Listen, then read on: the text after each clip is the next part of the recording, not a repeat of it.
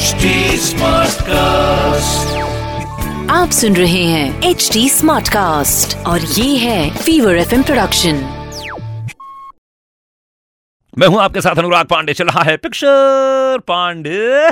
क्या आपको Coke we pop star याद है? हम्म, नहीं ना? अच्छा क्या आपको आसमा याद है? जी हाँ इंडिया का कूलेस्ट पॉप बैंड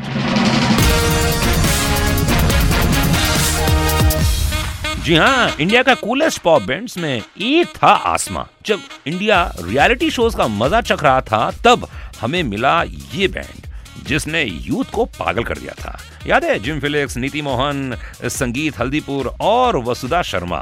क्या दिन थे यार वो, हैं? इनमें से अगर कोई है जो सबसे ज़्यादा फ़ेमस हुआ, वो है नीति मोहन जो आज एक सक्सेसफुल प्लेबैक सिंगर हैं। वहीं जिमी लाइव कॉन्सर्ट करते हैं। संगीत टीवी बॉलीवुड मराठी फिल्म्स के लिए गाने कंपोज करते हैं और वसुधा अपनी पढ़ाई पूरी करने के बाद भाई अब्रॉड से वापस आ गई हैं और अभी गिग्स करती रहती हैं। यार क्या टीम थी क्या गाने थे? सिर्फ़ और सिर्फ़ पिक्चर पांडे अनुराग पांडे के साथ। आप सुन रहे हैं एच डी स्मार्ट कास्ट और ये था fever F production HD Smartcast.